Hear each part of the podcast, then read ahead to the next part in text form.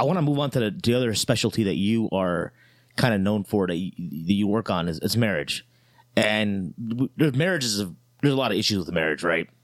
Um, but I, I want to talk from the context, and we'll, we'll try to like illustrate. I'll let you illustrate the sister's perspective as best as possible, but I want to be straight up here from the guy's perspective. Religious brothers that like we're all friends with, alhamdulillah, and you know whether it's me growing up in Ohio or you know Sheikh Amr and Sims crew here in Chicago, all these guys, you know, we all from we we are you know got into, into the deen we've always like avoided like dating and stuff like that. And then we get into college, and you know, I remember back in the day, it was always about. Remember college? I was like, yeah, man, I'm getting, I gotta get married, man. I gotta get married. you know, and as as dudes, like, there's only one reason you're trying to get married because you're, trying to get laid. Yeah. In a halal context. Halal sex. Yeah, halal. Yeah. Right. I mean, you don't know anything else about it. But you know, you told him he can say whatever he wants, so to get ready. You know, so like, and, and, and a lot of it is like because in, you know, and the reality is that it's like, and we've seen you know, and this happens for the sisters too. I've heard sisters like they grow up watching Bollywood movies and they think their husband's gonna be like Shah Rukh Khan or some dude, you know, some like good looking guy, you know. And as good guys, we we watch mo- like random movies, but there's always like random sex scenes and stuff, and it looks awesome. And then you get married and you're like, man, this is whack. this, this, this ain't how it looks like. this, this, this is how it's supposed to be. And then like, and, and then you, you talk to some guys who are like been married for a few years, and they're like, yeah, man, I gotta negotiate with my wife every time. It's like maybe once a month and then you, from the sister's perspective, it's like, well, my husband, he, he's out of shape and fat now, and you know he don't do no chores around the house. I'm not attracted to him no more. and then like you, you, you, got you got this and you, you got this vicious cycle here, and you know the husbands, you know, because I don't know how I don't know how girl when girls are growing up, you know, I don't know what their mindset is towards marriage because like they're obviously agreeing they married some dude when they're 23, so there's probably they probably feel there's some incentive there. And guys, straight up, we're just, we're, you know, hey, you know, we we we we we, trying to get it on, you know. and then and then when you get married, and then like that last six months to a year, whatever, depending on how long your honeymoon phase is, and then it just like dies, you know, and then you got you, you throw kids to the mix, and then you know, you know, it, it, it, just, and then you got this whole social pressure from what you hear in the media, this and that. You grown, it's in your head, you know, of how we should be. Like we were joking the other day about like how there, there should be some kind of quota that we, that you know it should be part of the prenup or something. Like the wife's got to put out at least twice a week, or ain't happening. You know what I mean? And then we talk, and then like we asked Mashaikh about it, like, well, isn't the woman supposed to submit to the husband? I'm like, yeah, but if you keep pushing this, this, this could be rape.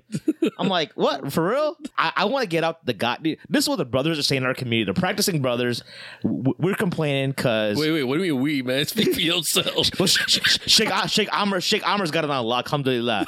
But like 95% of the rest of us, you know, we got issues, man. Like, how do we, how do we, how do we tackle this? What's going on here? Quite the venting that was.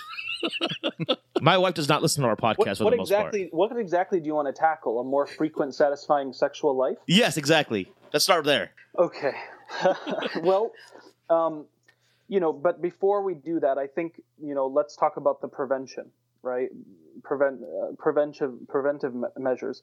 Um, what's happening often is what I call microwavable marriages, right? It heats up fast, but it you know it cools down very quick, and basically, many of us, like you said, men and women, we have unhealthy and immature narratives about what marriage is, what love is, and we create these, you know, unrealistic expectations. And of course, our suffering and letdown is proportionate to those unrealistic expectations. And I hear this from both sides, right? But here's here's a nice analogy. Um, you know, when men want to get married, they want a garden which they can go and put some seeds into, right? And once they get married, they're like, woohoo, I've got this, you know, blank patch of awesome soil. You know, they're beautiful, they're fair skinned, they're whatever, you know, the checklist that my parents made sure I followed was fulfilled. And here's my patch. And then we go and we, when we put the seed in, um, and then we keep coming back and we're wondering why it's all just soil. Mm. Is something that has to be nurtured. Love is not something you find, ladies and gentlemen. There is no love corner or object, you know. Love is something you have to grow. And so you need to water it. It needs sunlight. It needs proper care. You see, this is not it's not some magical sparkling formula that just like, well, where is it now? Like, what happened? Oh, I guess I'm not in love anymore. Let's get a divorce or let's start emotionally cheating with the guy or the secretary at the office.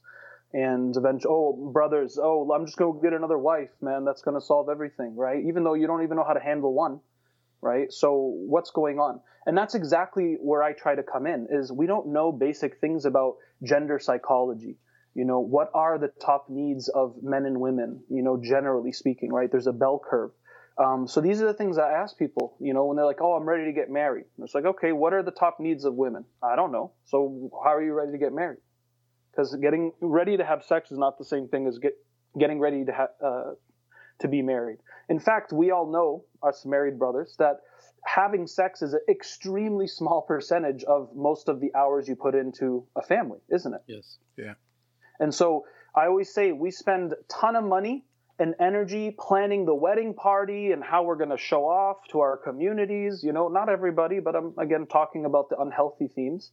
Uh, but we don't spend a dime in the actual relationship.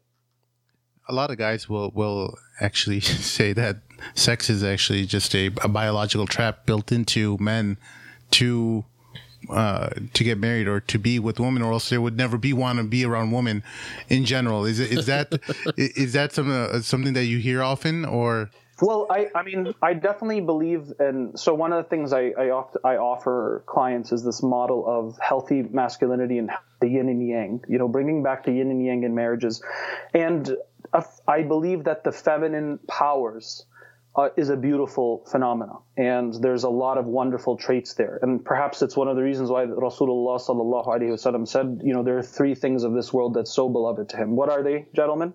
Uh, scent, honey, and woman right? I think sajda, uh, seeing people in sajda besides the honey, but yes, women, right? And so, what did he mean by that, right? And we know that it's not just oh because women are are beautiful um, creatures that we're attracted to, but it's also because of the qualities that they have as beings, which is very beautiful because they do represent a lot of um, powerful themes and kind of the gift of life uh, that we also recognize in Allah subhanahu wa ta'ala. You know, Ar-Rahman Ar-Rahim are the dominant names of God. He could have, you know, used different names at the beginning of, of the surahs of the Quran, but Allah subhanahu wa ta'ala chose to use Bismillah Ar-Rahman Ar-Rahim. There's no Bismillah Al-Kareem Al-Majid right? And so there, there's something to it, right? Raham and womb, you know, it's there's a connection there to this idea of the feminine power is the life-giving force. It's a nurturing force. It's the egg, you know, of of families, and and families are the cells of society. And what's sad is today, you know, a lot of women feel like if they are just a housewife or a mother, that this is just, you know, there's no value, right? And and modern society kind of craps on this, and it's really disappointing because I sometimes when sisters call me for some advice or something, they're like, I'm like, so what do you do, sister? You know, how do you serve the Lord? She's like, oh, I'm just a house mom or I'm just a mother. I'm like, don't say that. You know, have have integrity, and you know, you you are very honorable. You know, don't right. don't look at it as like you're pathetic because you're just you know you're not working full time, right? And so you know, I, I, think that we just have a lot of um, skewed ideas about what it means to be, you know, a man and a woman today. And uh, this, as Muslims, it's even more sophisticated because A, we've got all the kind of postmodern constructs surrounding us in Western society. And then we have the very Eastern, you know, values and customs, which some of them are valuable and, and healthy and good, and some of them are not. So we're kind of dealing with all of these uh, different uh, influences, which I think a lot of people are just come down to it, they're just confused on right. what it means to be whatever, you know, a man and a woman. And we know that nowadays it's like, you know, we're even taught when I was studying psychology, it's like, okay, your bio, your sex is, uh, you know, biological, but um, your gender role is something that you can just choose and make up and decide later, right? right. And it can be totally contrary to your physiological makeup. Mm. So we're just living in an age where all these things are no longer clear. Right. And I think that like any of us, we Muslims, we, we go to we always go to these nice schools for the most part. We we try to, you know, go to the best of the best and we don't realize we're going to be indoctrinated by many of these concepts and values, whether we like it or not. And if we've never had good talks with our parents or guidance around, you know, what it means to be in a marriage, how what does it mean to, you know, understand male and female psychology, it's just, you know, Bismillah, they're a doctor, they come from our country, they speak our language, and uh, go ahead. Let's throw a nice uh, party and, and make it happen. And, and good luck.